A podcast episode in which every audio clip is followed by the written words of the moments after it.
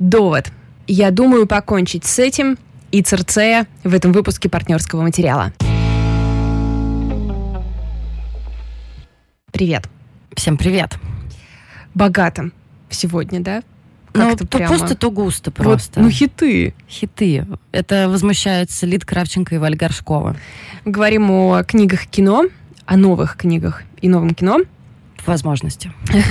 Да, но начать хотелось бы с, ну, не то чтобы организационного момента, но с такой историей, что вы, наверное, знаете, если слушаете нас не первый раз, а если первый раз, то мы вам рассказываем, что если э, нас поддержать на Патреоне на любую сумму, вы попадете в чат наших патронов.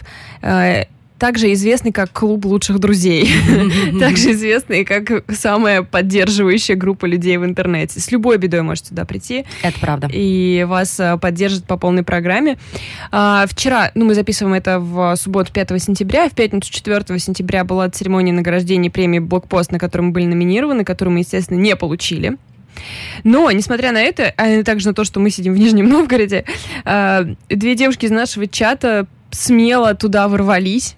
Просто решили отправиться. И поддержать нас, и представлять наш подкаст. И наша это... огромная благодарность. Это просто какой-то максимально милый поступок. Да, я тоже так считаю. Так что э, София и Настя, большое вам спасибо, честно, в самое сердечко, что Это вы вообще правда. там были и достойно были лицом нашего подкаста. Возможно, гораздо более лучшим лицом, чем наше настоящее лицо. Это точно. Это точно.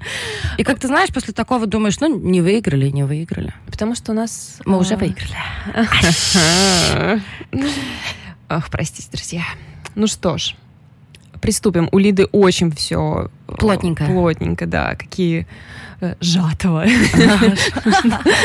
Ну да, я хотела уже рассказывать про один фильм, а потом в 10 часов вечера пришли корректировки, потому что я вспомнила, что на Netflix 4 сентября выходит новый фильм Чарли Кауфмана uh, «I'm thinking of ending things», который, я сама не знаю, как его правильно перевести.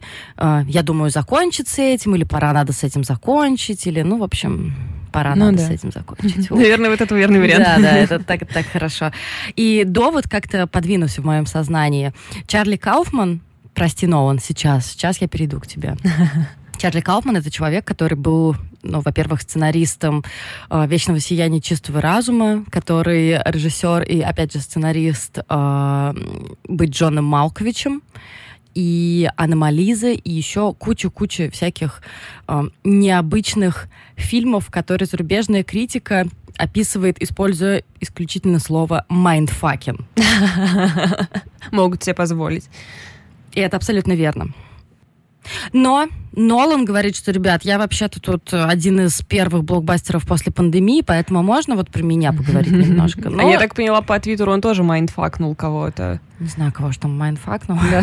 Но да, надо сказать, что это слово использовалось и в отношении Нолана, и поэтому эти фильмы и «Довод», и, я думаю, закончится этим, они гораздо родственнее, чем может показаться, потому что и тот, и другой режиссер довольно вольно обращается с вопросами пространства, времени, в первую, в первую очередь времени, но просто другой вопрос, что они работают на совершенно разных уровнях. Не в плане, что там, не знаю, один лох, а второй не лох, а в плане, что у них разные цели и задачи, и это окей. Давайте по, про довод поговорим. Давайте. А, это история о неизвестном а, безымянном агенте ЦРУ, mm-hmm. который совершает а, вылазку, операцию вместе со своими некоторыми коллегами в Киевском оперном театре. И это выглядит уже немножко странно, что а, мы смотрим на зал, заполненный людьми. Mm-hmm. Я не знаю, есть у тебя такое сейчас или нет, но у меня очень часто, когда я смотрю кино, я чувствую, что вот что-то что, что-то не так, а потом такая, так, они все на улице большой толпой. Как-то у меня это сохраняется, несмотря на то, что я не знаю, как в остальных городах, но в Нижнем Новгороде все просто забили забили на коронавирус. Мне кажется, я сидела в зале одна в маске. Да? Да, остальные все такие А было расстояние между сидениями? А, ну, слушай, кое-как его соблюдали, но мне кажется, что это было просто потому, что кинотеатры должны продавать, по-моему, только 30%. Да, да. И его соблюдали просто потому, что в целом мне нравится сидеть с незнакомыми людьми. И как бы я ходила с подругой, и мы сидели с ней рядом, несмотря на то, ну, что должны были сидеть через э, а. место, и нам никто ничего не сказал. Если вместе приходишь, можно вместе сидеть. Ну, Ну ладно. не, не знаю. В любом случае, про- просто зачем рассказывать про тему, если можно уходить на какие-то сторонние наблюдения Нет, ну знаешь, первый раз кино за полгода да, стоит обсудить. Ну да, я хочу потом отдельно к этому вернуться. И с этим безымянным агентом ЦРУ, который сам он называет просто протагонист, а, с ним происходят неприятные вещи, его пытают и пытаются убить. Пытают его, разумеется, злые русские или... Нет, по-моему, там все-таки в этот раз там злые украинцы. Ну, в любом случае, протагонист, которого играет Джон... Славяне. Славяне. Злые, злые восточные славяне. Протагонист, которого играет Джон Дэвид Вашингтон, э, просыпается в некоторой палате на некоем корабле, где ему говорят «Добро пожаловать в постсмертие». И типа он вот умер, как будто бы, на самом деле он не умер, и сейчас он будет выполнять жутко сложную задачку, связанную с полиндромом довод или в английском языке тенет. Ну, тенет это принцип, ну, то есть плюс-минус просто тоже слово, которое можно плюс-минус Да, как-то использовать во многих, во многих значениях. А, Дальше идет очень странная фигня. Есть некоторые оружия. Я так говорю, потому что а, главный антагонист это злой русский. А, Есть некоторое оружие, которое а, не ядерное, а похуже. И оно, разумеется, уничтожит весь мир. Протагонист пытается все это как-то вот спасти мир от Третьей мировой войны, а, и ему в подмогу идет некий странный то ли бывший ЦРУшник, то ли просто какой-то ловкий человек, которого можно позвать на дело по спасению мира по имени Нил, и его играет Роберт Паттинсон. Роберт Паттинсон — это новый Киану, и я про это поговорю немножко попозже. И то, что мы дальше увидим, больше всего это напоминает Джеймса Бонда. М. Только с некоторыми фантастическими Мгм. э, элементами. Вообще, довод охраняли от спойлеров очень сильно. То есть, если ты посмотришь трейлер, ты практически там ничего не поймешь. И, Мгм. э, то есть, настолько Нолан охранял э, фильм от спойлеров. Но у меня такое ощущение, что чтобы рассказать хоть какой-нибудь спойлер, мне придется еще полчаса объяснять до того, что там происходило. Поэтому, ну, некоторые вещи, о которых я сейчас буду рассказывать, кому-то они могут показаться спойлерами, извините, но нет, это как бы просто какая-то часть сюжета. То самое страшное оружие, ам, как это называется, инвентирование, М. то есть возможность а, придать, например, пуле обратное движение во времени. То есть вот, вот такая вот история. И если этот алгоритм инвентирования применить там на весь мир, а его можно применить плюс-минус там на человека, на машину, на что угодно, то есть, например, на людей это можно через маску сделать, А, что тоже, знаешь, такая коронавирусная Да. аллюзия. А, и, соответственно, протагонист пытается сделать так, чтобы э, злобный русский по имени Андрей Саттер не уничтожил весь мир. А Андрея Саттера, кстати, играет Кеннет Брана, которого, ну, известный британский актер, драматург, режиссер, э, которого я вообще не очень жалую, особенно после его, по-моему, прошлогодней экранизации Эркюля Пуаро, «Убийство в Восточном экспрессе», Мгм. вот это вот под Imagine Dragons все какой-то полный мес. Э, Но тут он просто, мне кажется, самый лучший иностранный русский. Вот Он он, рожден был для этого. Слушай, он настолько там жуткий, просто. У него, во-первых, начиная с того, как он третирует свою несчастную супругу в исполнении Элизабет Дебики, я так, знаешь, я разогрела себя перед э, экранизацией, эм, э, экранизацией жизни, перед фильмом э, о принцессе Диане, где Дебики сыграет главную роль, я так чуть-чуть себя разогрела, посмотрела на нее, насколько она все-таки прекрасна, длинноногая и вообще. А, и, и заканчивая тем, как он третирует вообще всех вокруг. Просто. Он действительно страшный, жуткий. Вот это, знаешь, воплощение злого чужого. То есть понятно, нам всем понятно, почему в американских или там британских фильмах злым должен быть именно там какой-нибудь русский или чех или китаец, потому что это максимально такая ксенофобная штука. В смысле, это должен быть злой чужой, злой другой. Ну да, да, да. И, кстати, забавно, что подручного этого злого русского Андрея играет э, Юрий Колокольников. Ничего себе. Не, ну слушай, знаешь, после «Игры престолов» я уже с меньшим говорю, с меньшей интонацией говорю «ничего себе». То есть не «ничего себе», ну, «ничего себе», здорово. Видимо, где-то там работает хорошее агентство актерское. Ну, Ю- слушай, Юрий Колокольников, он же такой фактурный. Поэтому я бы вообще во все фильмы его брала. Вот, вот такое вот мнение. Голливуд, прислушайтесь, пожалуйста. Лидка брала бы во все фильмы Юрия Колокольникова. А, стоит ли идти вообще на этот фильм, который идет 2 часа 30 минут? Спросишь ты меня. Я спрошу, потому что мне очень важно это знать. Должна ли я перестроить свою жизнь для этого? Да. Ах, черт. К сожалению, да. И это должен быть вашим первым фильмом в кино после полугодового перерыва. Почему? Потому что это фильм, который напоминает нам, почему мы вообще любим experience этот, почему мы любим приходить в темный экран, заполненный какими-то чужими людьми, э, в темный зал, заполненный чужими людьми, зачастую там неприятными, не знаю, жующими или еще какими-то, и смотреть два с половиной часа в одну точку когда... Звучит идеально. Да. Э, в первые 10 минут во время вот этой первой экшн-сцены у меня, знаешь, реально слеза в глазу стояла, и вот mm. Алена, с которой я ходила, моя подруга, мы с ней посмотрели друг на друга и поняли, что у нас абсолютно идентичные ощущения, что да, ты сидишь, тебе там как будто, знаешь, тебя берут за шиворот и впихивают в этот экран, впихивают mm-hmm. в этот экшен, mm-hmm. и тебе танками по ушам просто ездит этот, этот совершенно огромный звук просто, какой-то невообразимый, но именно само вот это новое переж... возможность заново пережить этот experience, это чудесно. Это просто удивительно, и я рада, что Нолан сделал именно такое кино, благодаря которому я вспомнила, как я люблю вообще силу искусства, силу кинематографа. Но как бы я отнеслась к этому фильму, если бы он не вышел после коронавируса, после всей этой истории? Да? Что бы я сказала? Возможно, я бы сказала, что но он снимал получше. Вот так я тебе скажу. Ну, по сравнению с... Э, Не знаю, один из моих любимых фильмов, да, это вот именно экшен-фильмы, это «Начало». Ну, да. Но пока в моем сердечке начало ничего не смогло затмить. Ну, и понятно, конечно, что трилогия темного, трилогия про Бэтмена, это вообще идет э, отдельно, ну, наверное. наверное, это нищетово, да. Но это мой best of the best mm. из Нолана. И тут опять он разбирается со временем. То есть история с временем, мне кажется, Нолана страшно интересует, начиная там, я не знаю, вспоминая тоже начало, вспоминая «Интерстеллар», где время шло каким-то совершенно особым образом. Mm-hmm. Вспомнить хотя бы вот эту вот э, планету, где что там было? Ой, 10 да. минут за 10 лет. Да, кажется, да-да-да. И вот эта сцена, которая непонятно, то ли она действительно великая, то ли она кринжовая до ужаса, где МакКонахи сидит, плачет и смотрит на видео, как его mm-hmm. э, дочь растет буквально у него на глазах.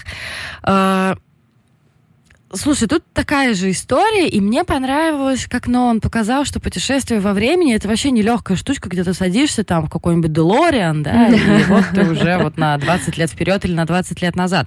Нет, путешествие в прошлое это долгая, мучительная история, которая требует какого-то от тебя преодоления, и это очень интересно, это интересно посмотреть.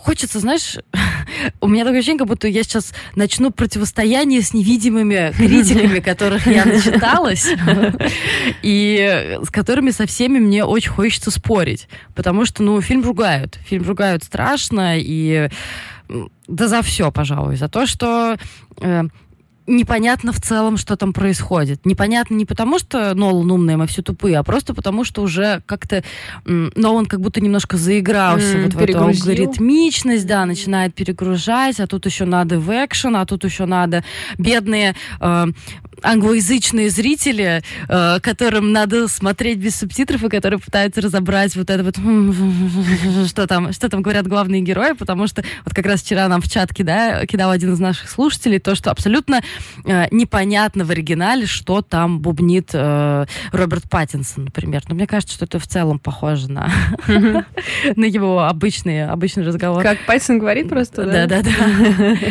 Блин, будет неловко, когда Бэтмен будет такой... Ой, злодеи такие, что там происходит, что именно ты хочешь сказать? Так, а вы уже, вы уже этот прикол, когда из э, Темного рыцаря, где очень много раз пародировали сцену э, Бэтмена, допроса Джокера, там, где Бэтмен допрашивает Джокера. Напоминаю, что Кристин Бейл был Бэтменом, mm-hmm. а Хит Лэдж был Джокером, где Бэтмен говорит «I wanna kill me». И в пародии Джокер говорит «Что? Что? Что? Я, я, я просто не понимаю, ты можешь нормально разговаривать?» Ну, типа, я понимаю, что ты в образе, но как-то не понимаю. Возможно, уже будет что-то похожее.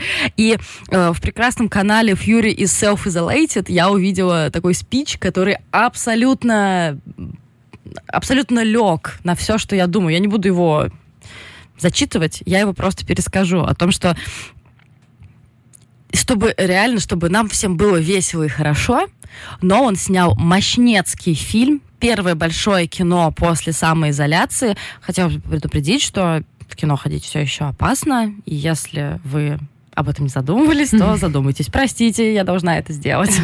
Да, действительно, смотреть «Довод» на большом экране классно, но не безопасно, помните про это. И, что важно, он снял ни ремейк, ни спин ни приквел, ни сиквел. Mm. Это абсолютно оригинальная история, да. не экранизация, не там комиксы, ничего. Это э, идея, которая оригинально абсолютно. И сейчас, мне кажется, в эпоху какого-то переосмысления, прости господи, сплошного, это страшно ценно. То есть он создал в очередной раз какую-то собственную вселенную. Я тебе вот взрываю машины, а вот тут тебе ходят классные парни в отличных вот этих mm-hmm. костюмах, а тут, я не знаю, там, э, историю про искусство подделки Гои, там, э, этот фильм э, лучше смотреть в кино, потому что он напоминает нам, опять же, о том, за что мы любим именно вот э, кинотеатры. И э, крутейший каст, то есть от Майкла Кейна до та, там той же Дебики. Э, вот вам блокбастер новый формат, нового формата. Русская критика. А драматургию нормальную ты дома забыл? Да мы это все уже Майкла Бэй видели. А почему персонажи такие плоские? А что философия у тебя какая бичевская? Ой, а можно помедленнее? У меня уже голова болит. А экшен нахер такой нелепый? Ой, самоповтор, самоповтор накрутил. Ну что, претенциозная пустышка. А что какой серьезный? И я прям это прочитала и... Да, черт подери, да. То есть иногда но мы просто должны вспомнить о том, что мы живем в 2020 году, когда у нас э, блокбастеры такие. Mm-hmm. Ребят, нам Нолан снимает блокбастеры. Mm-hmm. Понимаете? Это mm-hmm. умное кино с экшеном, прекрасными актерами, прекрасной музыкой, прекрасным звуком, прекрасным всем. Чем мы выпендриваемся? Ну, это да, действительно, мы чего ждем? Какую-нибудь новую миссию невыполнимую, где есть задача, и типа все просто собираются и решают ее, и все взрывается параллельно. А в том-то прикол есть, что это новая миссия невыполнимая. Ну, то есть она вот нагружена. теперь у нас такая миссия mm-hmm. невыполнима, понимаешь? Так и это же супер здорово. Да. Зачем мы ждем от всего, я не знаю... Чего-то другого, чем она не является. Ну да. И при этом, ой, вот Нолан, что он там опять у нас придумал, какие-то алгоритмы, Ой, давайте еще Кипторна привлечем, фу, лох, там, вот это все. Нолан супер классный парень, который работает на всех нас. И да, начало лучше. Но с другой стороны, я провела прекрасные два с половиной часа правда. И отдельно ему спасибо за мою ассоциацию. И после того, как я начала читать рецензии, я поняла, что всеобщую ассоциацию с Бондом, потому что, ну, у нас хоть в каком-то виде есть черный Джеймс Бонд, mm-hmm. потому что я-то просто была...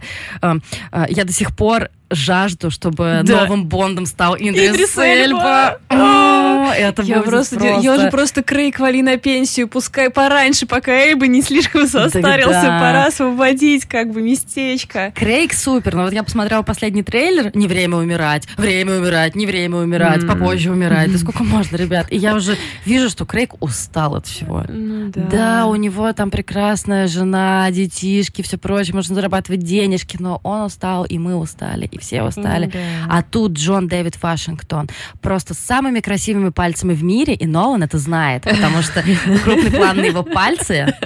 Спасибо. То есть мы все поняли. И там есть момент, там, где а, он везет на катере героиню Дебики, то есть план основной на нем, и сзади мы видим эту прекрасную девушку, которая так полу, полусидя, полулежа на этом mm-hmm. катере, и это прям Бонд. Mm-hmm. И я такая, черт подери, mm-hmm. Бонд с элементами фантастики, просто продано. А, знаешь, э, я немножко расстроилась, что за компози- э, композитором в этот раз был Людвиг Йоханссон, ну, потому что мы-то все привыкли, что у Нолана композитор о, я только что помнила его имя, а сейчас забыла. Блин, Валь, давай помоги мне. Кто у него всегда композитор? Ты так... Э, а, я даже, я даже не буду это вырезать, чтобы вы помнили все мои потуги. Так, так, так, так. Нет, я не могу вспомнить. Но я надеюсь, что вы уже, вы, вы все сами знаете. Ханс Циммер. Ханс Циммер, великий человек, который снял, который написал саундтрек для Бэтмена. Mm. Вот. И я, конечно, немножко расстроилась, что в этот раз не Цимер. А там какая-то история или просто Нет, был занят? просто так получилось, да. Ну, ну видимо, не совпадение графиков. потом позвони. Да, да, да. И напоследок, почему Паттинсон — это новый Киану? Потому что он для 30-летних. Ну да, я для 30-летних. Мне просто кажется, что Паттинсон вообще самый лучший в мире человек, и он абсолютно прекрасен. Во-первых, он признавался, что он абсолютно не понимает, что происходит в фильме «Довод». То есть он вообще этого не стеснялся. Мало того, что он бегал со съемок э, на съемке Бэтмена, mm. потому что заражал всех коронавирусом. Да, потому что, как мы знаем, что теперь он Бэтмен, коронавирусный, правда, немножко. И... Блин, смешная была шутка, что не нужно было так сильно вживаться в роли жрать летучую мышь. Да-да-да. И это человек, который, во-первых, он может просто, не знаю, сказать, во мне живет моя внутренняя балерина. Или, например, я вообще-то не знаю, как играть. Или, например, сейчас он занят тем, что он пытается создать пасту, которую можно держать в руках. Блин, я видела рецепт этой пасты, он довольно безумный. Да. И мало того, что люди все время говорят про него окружающие, что у него, я не знаю, то ширинка расстегнута, рука в говне. И я еще особенно его люблю, потому что он помолвлен с актрисой Хьюки Уортерхаус, которую я страшно люблю. После фильма «Плохая партия», да, вам ничего вообще не говорит название фильм «Плохая партия», но просто пойдите и посмотрите. Это очень хорошо. И я думаю, боже, да, они идеальны. И я смотрю на Роберта Паттинсона в фильме «Довод», и он все время строит какие-то гримасы реальные, знаешь. А. То есть, например, я не знаю, он о чем-то, его персонаж о чем-то задумался, и обычно в кино, когда задумывается персонаж, ну, он там, не знаю, глаза к небу возносит. Э, этот просто у него все лицо перекореживает, я такая, черт, так это же я, когда задумаюсь. Ну, то есть, просто все идеально. Короче, ребята, идите на довод. Вспомните, за что мы любим, во-первых, Нолана, во-вторых, за что мы любим кино, в-третьих, за что мы любим Бонда. Мне кажется, что довод поможет нам об этом вспомнить лучше, чем новый Бонд. Mm. И классно проведите время. Не ждите многого. Не ждите суперфилософской подоплеки, каких-то там странных разрешений. Не бойтесь, когда вам говорят, что вы ничего не поймете, да но он вам вообще все объяснит. Все окей будет. Так что идите и классно проведите время. Люди, которые говорят, что довод непонятный, просто не смотрели фильм, я думаю, покончить с этим Чарли Кауфмана. Потому что он... Эм, связан с доводом гораздо больше, чем мне того хотелось бы, наверное. Потому что он, а, тоже про вольное обращение со временем, и, б, вот там ничего вообще не понятно просто ничего. Ну, хорошо, вкратце, о чем идет речь? Э, молодой человек, которого играет Джесси Племонс, э, везет свою девушку, которая играет Джесси Бакли, куда-то за город на ферму знакомиться со своими родителями. Э, вроде все мило, но начинается это дело с того, что Джесси Бакли, героинь Джесси Бакли, думает, про себя, а для нас вслух, о том, чтобы покончить с этим совсем. С ним? А, с ним, да. Они встречаются то ли 6, то ли 7 недель, она не может вспомнить точно. И она считает, что да, он милый парень, он такой умный, поддерживающий и все прочее, но это не то, это не то. И поэтому мы сразу думаем, ах ты, сучка, зачем же ты тогда едешь знакомиться с его родителями, если ты хочешь от него уйти? И пока они едут и когда они приезжают на место, происходит очень-очень-очень много всего странного. То есть, начиная с того, что сама э, девушка... Голос страшный. Это правда страшное кино. Э, сама девушка, она Люси или Луиза? Или она Эми? Или она Ивон? Почему ее все время называют по-разному? И да, она художница, или она журналистка, или она физик, или она микробиолог. И почему у нее пальто все время разного цвета? А еще очень странно, когда они едут на ферму, перед заброшенным домом стоят абсолютно новые качели. Какого хера? Я уже молчу про то, что когда они приехали домой к родителям, молодого человека, родители играет прекраснейшие Тони Калет и Дэвид Льюис, которых я просто я готова на них смотреть в любых фильмах. Господи, да продайте мне любое дерьмо. Вижу Тони Калет, бери мои 400 рублей и заткнись. И они сначала кажется, что им лет 60, а потом 80. И они совсем седые. А потом его мать вообще сидит в инвалидном кресле, и он кормит ее с ложки. Что, черт подери, происходит? Фильм является экранизацией одноименного романа Яна Рида 2016 года. И я теперь страшно хочу почитать эту книжку. потому что я нашла случайно рецензию, ну, какую-то просто, какой-то блог, и там э, автор блога очень смешно пишет о том, что книга называется «Я думаю покончить с этим», а на самом деле она должна называться «Я думаю больше не спать, блин, никогда в своей жизни». Ну, то есть, насколько я понимаю, книга сильно страшнее. И теперь мне очень интересно понять расхождение, то есть э, концовка концовку Чарли Кауфман сделал другой, а вот интересно сама суть. Она одна и та же или нет. Ну, не суть. А, а Netflix описывает фильм как исследование сожаления, тоски и хрупкости человеческого духа. А вот, например, а, один хороший человек, сценарист слэш-фильм Крис Евангелиста, говорит о том, что когда он читал книжку, у него вот вообще не было такого, что он остановился и подумал, ого, это исследование сожаления и хрупкости человеческого духа. Ну, то есть, видимо, Чарли Кауфман как-то, ну, поигрался шрифтами и как-то по-другому все выстроил.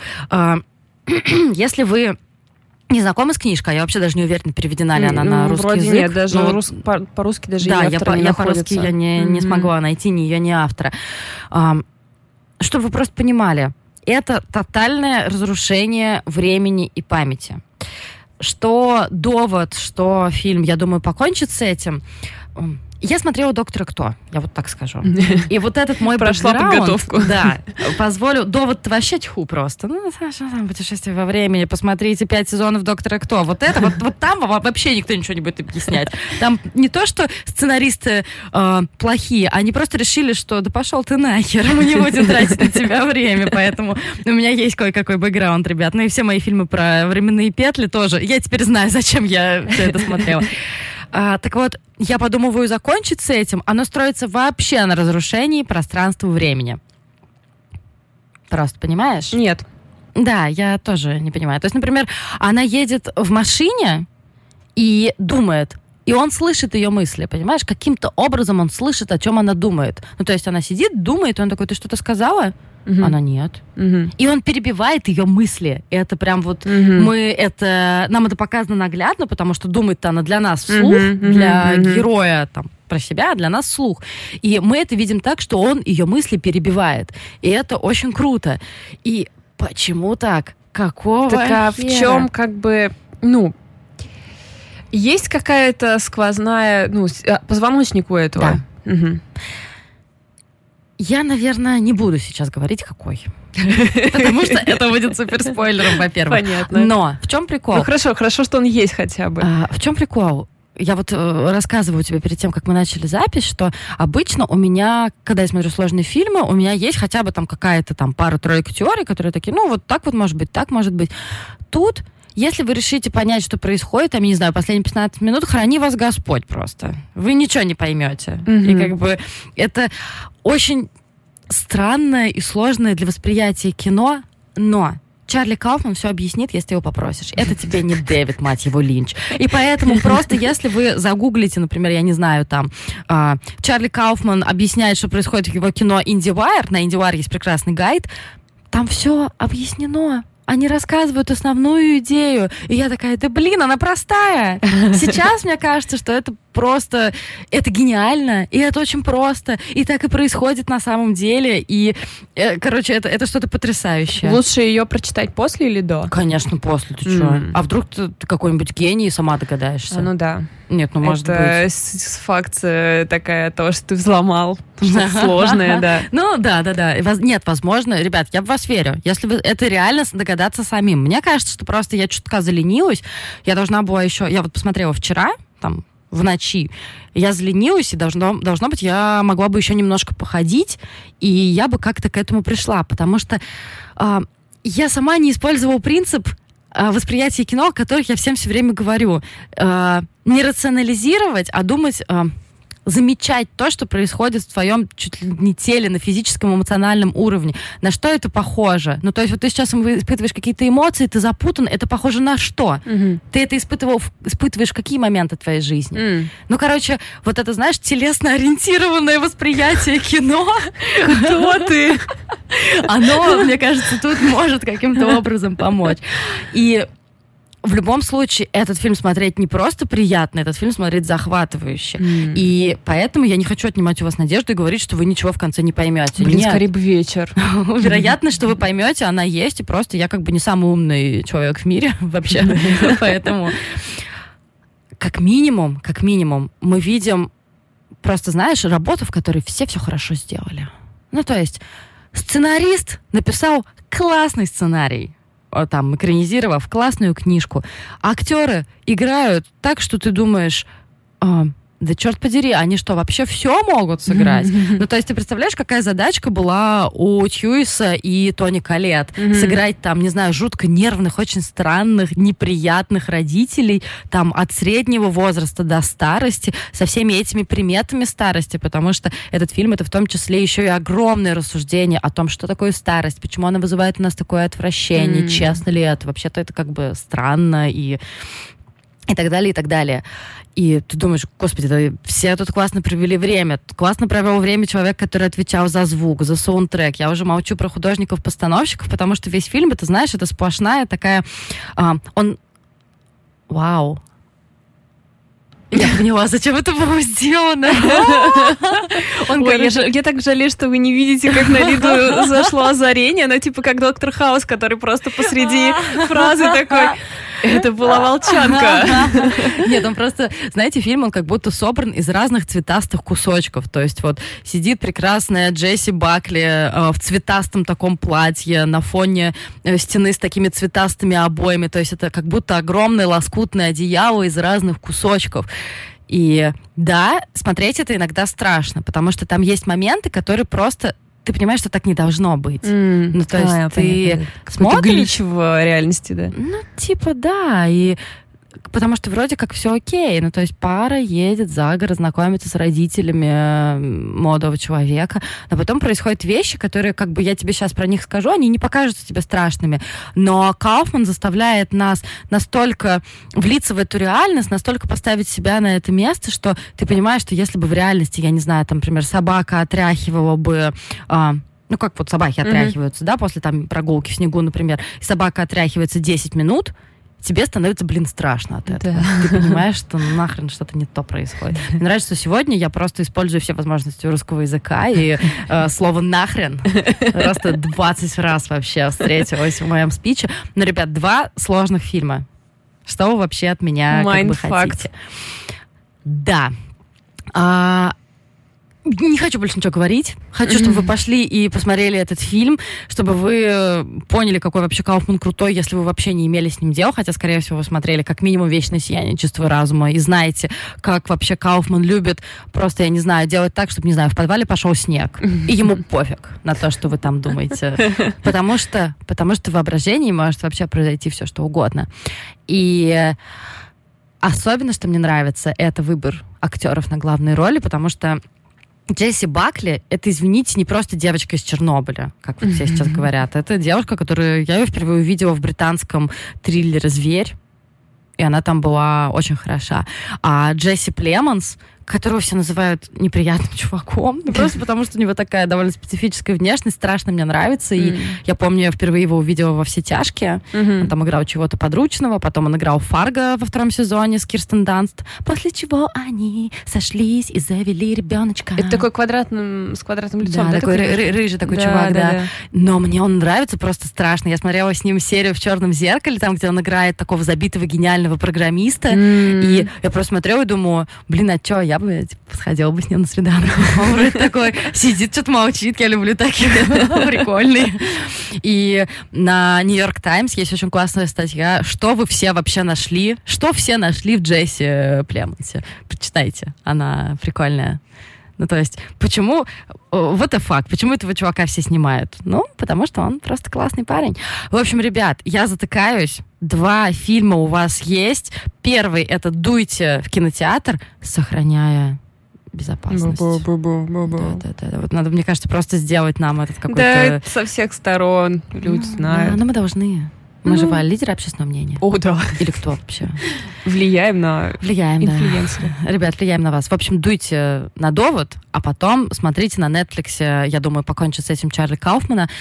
Фух, если вы вдруг ничего не поймете, Ну, либо гуглите, либо пишите нам, пишите комментарии, не знаю, становитесь нашим патроном, заходите в чат. Я всем все объясню, ребят. Я готова. Я ждала этого дня с а, прошлого года. Мы все ждали. Когда, да, когда мы все прочитали песни Ахила и просто влюбились в Мадлен Миллер и в ее э, доп- дополненную мифологическую реальность. Но мне кажется, это однозначно была главная, ну, по крайней мере, для ну, нашего подкаста главная книга Точно. года. Она еще как-то вышла в конце года, мы ее так все прочитали в декабре. И такие главная книга года. И, ну, и она реально закрыла год, просто, типа, всех победила. Я вообще не помню, что там было Сочувствующий подвинься. Особенно в этом году доколебал мне Вьет Хан Гуэн с своим реализаторством и своим супер удобным ребенком.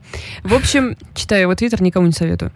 В общем, э, Мадлен Миллер написала помимо песни Ахила э, Церцею, и весь западный мир ее уже прочитал какое-то время назад, и поэтому я тут стояла и била копытом, ждала, когда у нас ее переведут, и вот наконец-то она вышла.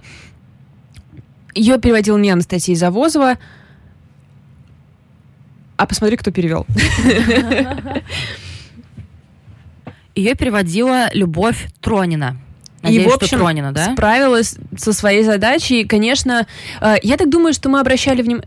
Ну, я читаю, я отнимаю ребенка просто, когда читаю, поэтому мне книжка теперь плохо выглядит. Просто я сейчас... Валя дала мне Церцею почитать, потому что я, к сожалению, еще не успела. И я открываю книжку, и просто она такая пожеванная. Макс, жуешь гранит науки?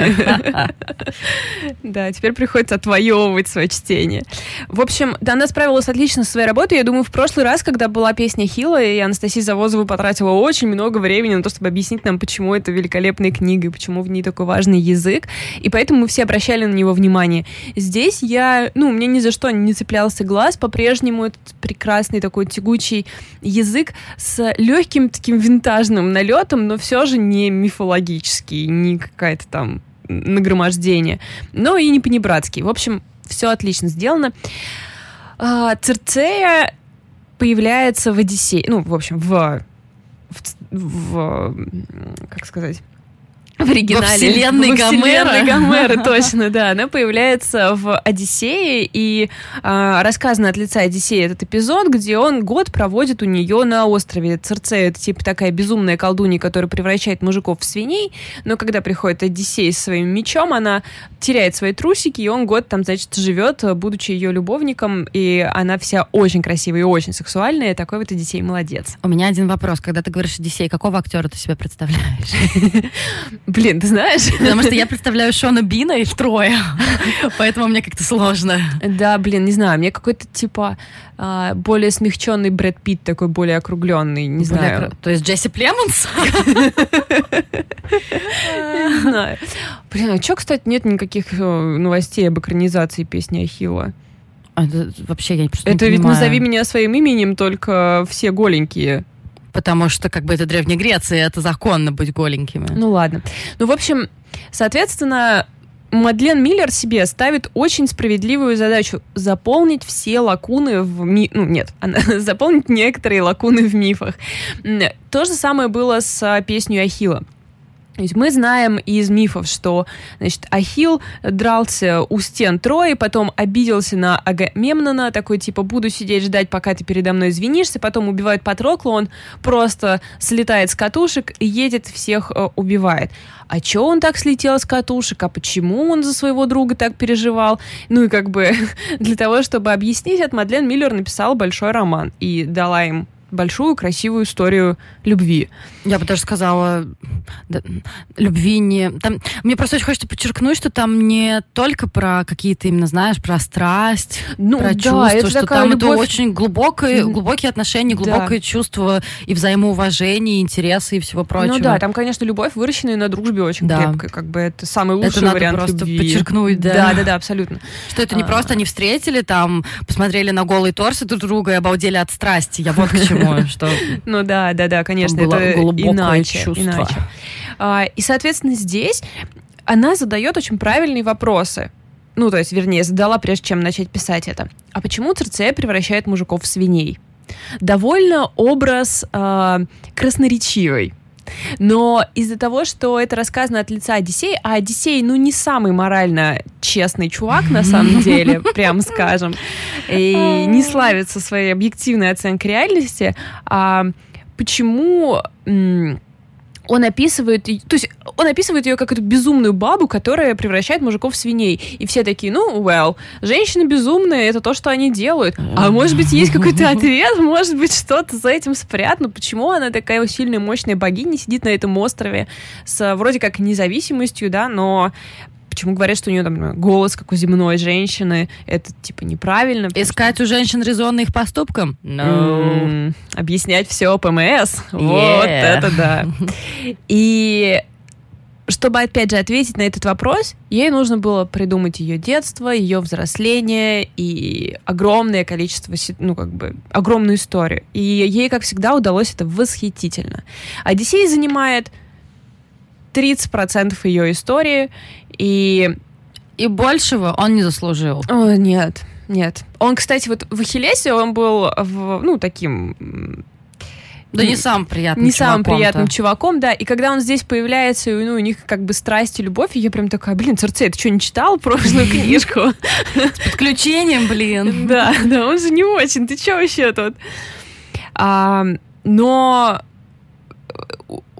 у нее есть э, тяжелое детство с э, абсолютно демоническими родителями, богами, и сиблингами тоже демоническими, потому что они все, в общем, поехавшие боги. И помимо того, что у тебя как бы очень опять углубляется все это знание мифов, а, оно очень сильно приземляется, и мне так нравится вот этот ее прием. То есть мы знаем про Медею, например, да, что она сделала, но когда Медея э, оказывается как бы у, на страницах книги Миллер, она становится гораздо более реальной. И все, что она сделала, становится в 300 раз чудовищнее, чем когда ты это слышишь в мифе. Ну, слушай, надо отдать должное, что Медея, она привлекала больше внимания у, например, тех же самых кинематографистов, mm-hmm. потому что э, меня, например, заинтересовала ее история, там, точнее, открылась мне с другой стороны, когда я посмотрела экранизацию Ларса фон Триера, mm. и вообще в целом эта история обрабатывалась и перерабатывалась, переосмыслялась, а про Церцею я бы не сказала, что это какой-то любимый персонаж. Слушай, а про нее почти ничего не известно. Я вот слушала Миллер интервью, ее спрашивали, на чем вы основывались, и она перечислила, типа, пять эпизодов вообще во всей мифологии, mm-hmm. где она появляется, появляется, mm-hmm. причем у Вергилия они просто проплывают мимо ее острова, и там орут животные, типа, которые были раньше мужчинами, mm-hmm. они такие, воу-воу, поехали отсюда быстрее, и типа даже не ну, заезжают на него, да-да-да. А, то есть про нее очень мало что известно. При том, что она как бы а, родила одного из сыновей Одиссея в итоге, который там типа Италию основал. В общем, да. А, я безумно благодарна Миллер за этот образ, потому что конечно, когда ты начинаешь читать рецензии, там все типа феминистический взгляд. Это херня. Как бы давайте не будем все, где женщина занимает хоть какое-то пространство, называть, что это, значит, феминистический постулат, манифест и все прочее. Есть как бы просто истории, где женщина занимает главную роль. И я думаю, что э, Миллер здесь гораздо в более актуальной работает в сфере, чем типа феминистической, вот в этой идее дать голос тем, у кого не было возможности рассказать свою часть истории. То есть эта история не только, ты говоришь, что эта история не только о женщинах, но и в целом о социальных группах, у которых было да. меньше возможности высказывать конечно, свою точку зрения. Конечно, потому что ее история, история людей вокруг нее, она рассказана, со, ну, она рассказана Одиссеем, буквально это глава, ну, как бы он рассказывает эту историю. Стопудово там все было не так. Ну что, Мадлен Миллер, я надеюсь, что следующее ты напишешь историю, например, там про спартанскую женщину, которую отняли хиленького ребенка, кинули его со скалы, а лучше от лица вот этого самого ребенка, которого кинули со скалы. А, да, наверное. Ну, эм, она, кстати, сказала, что она думает, э, что следующее она будет писать либо по Вергилию, либо по Шекспиру потому что она еще руководит театром Шекспира, и что я считаю отвлекает ее от работы увольте ее немедленно. Мне нужно больше этих книг. А, я единственное, на чем хочу я не, ну, я не хочу рассказывать сюжет, потому что как бы он богат именно находками, потому что ты в основном ну, знаешь какие-то мифы, и когда они появляются там, это очень приятно, э, что им дается такая новая какая-то глубина и все прочее, но если вы даже ничего про них не знаете, это все равно совершенно прекрасное чтение. Я только хотела остановиться на том, что, пожалуй, в этой книге было самое самое правдоподобное, самое под кожу залазящее описание материнства, которое можно себе только представить. Там буквально несколько страниц, где, значит, Церцея рожает сына смертного, и как она, значит, с ним обходится. И там реально Миллер решила посвятить этим первым, этому первому там нескольким годам его младенчеству время, и Церцея такая, блин, хорошо, что я богиня, мне не надо спать, а то я вообще крыша поехала. И она описывает, как, типа, вот, мне нет времени колдовать, приходится ходить, значит, вот я его к себе вот так вот примотала. И все, что касается ее материнства, ну, я, конечно, понимаю, что мне это еще на свежую ранку, mm-hmm. понятное mm-hmm. дело, но я думаю, что точнее я в жизни ничего не читала, и если вы хотите, ну, вернее, как это всем полезно, наверное, а, как бы узнать а, ну, как сказать, как это все чужого, происходит, блин. Да, опыт другого человека. И это, конечно, ну и даже потом, когда он уже взрослеет, и вещи, которые с ними происходят, это все прям просто шикарно сделано. Великолепные герои, как всегда. И, наверное, мне было очень сложно принять тот факт, что это не историческая личность, что вообще-то это мифы, потому что когда я потом... Мне очень понравилось все, как она сделала финал, как она, значит, подарила какие, кому какие... Как, кому как она дала возможность закончить свою историю. Зачем же я потом полезла в Вики, Википедию? посмотреть, зачем? как... Зачем? Да, зачем? Вот зачем я полезла? Посмотреть, как э, считается закончилась жизнь Мид... э, Церцея. Зачем я это сделала? И теперь я думаю, ну, и я потом, типа, сидела и расстраивалась, типа, вот, а на самом деле вот что произошло. А, а потом такая, На самом деле? Да, да, да. Знаешь, мне пошло, прошло несколько дней. Несколько дней ходила и расстраивалась. А потом такая, так, Валь, минуточку. Слушай, а у меня другой вопрос. А вот Серсея из «Игры престолов», там как-то, ну, есть родственность, ну, потому что, мне кажется... Думаешь, не зря ее так назвали? Ну, слушай, Мартин вроде не дурак. И... Да, но ты знаешь, мне кажется, он как раз исходил из Общепризнанного того, что образа, это да? какая-то просто тупо злая баба. Да, потому что, конечно, тут нет, ничего ну, слушай, подобного но нет. Серсея все-таки, по крайней мере, и по книгам, и пока еще сценаристы не сошли с ума, она была не тупо злая баба, у нее были свои резоны, и вообще-то она довольно интересный персонаж. Да, согласна. Но у нее все-таки центром ее ну, мотивация ее была э, были дети да. всегда. Да. У Церцеи как бы нет. Церцея нам представляется такой, знаешь, э, нелюбимым ребенком жестоких родителей. Mm-hmm. Очень много травм было нанесено ей вот в ее де- в первые 300 лет ее детства. Ты как про миллениалов рассказываешь. Да, и поэтому очень многие ее поступки, ее формирование ее, оно вот именно такое травми травмированное. Э, ну и как бы вот этот рост ее, ее изм... то, как она меняется, и то, как она исправляет какие-то свои ошибки, это самое, наверное, интересное. И глубина, которая ей подарена, это, ну, это великолепно. Поэтому я, единственное, если я вынуждена была бы сравнивать с Ахиллом все-таки, я бы сказала, что сюжет в песне Ахилла гораздо более драйвовый, и именно какого-то экшена, движения вперед там больше, но, возможно, это связано с тем, что у Церцея в изгнании на острове на миллион лет, так что... Так что вот. Но еще мне, конечно, забавляет... А, я бы хотела, чтобы все мифы, в общем, были пересмотрены, если можно некоторые были закенселены.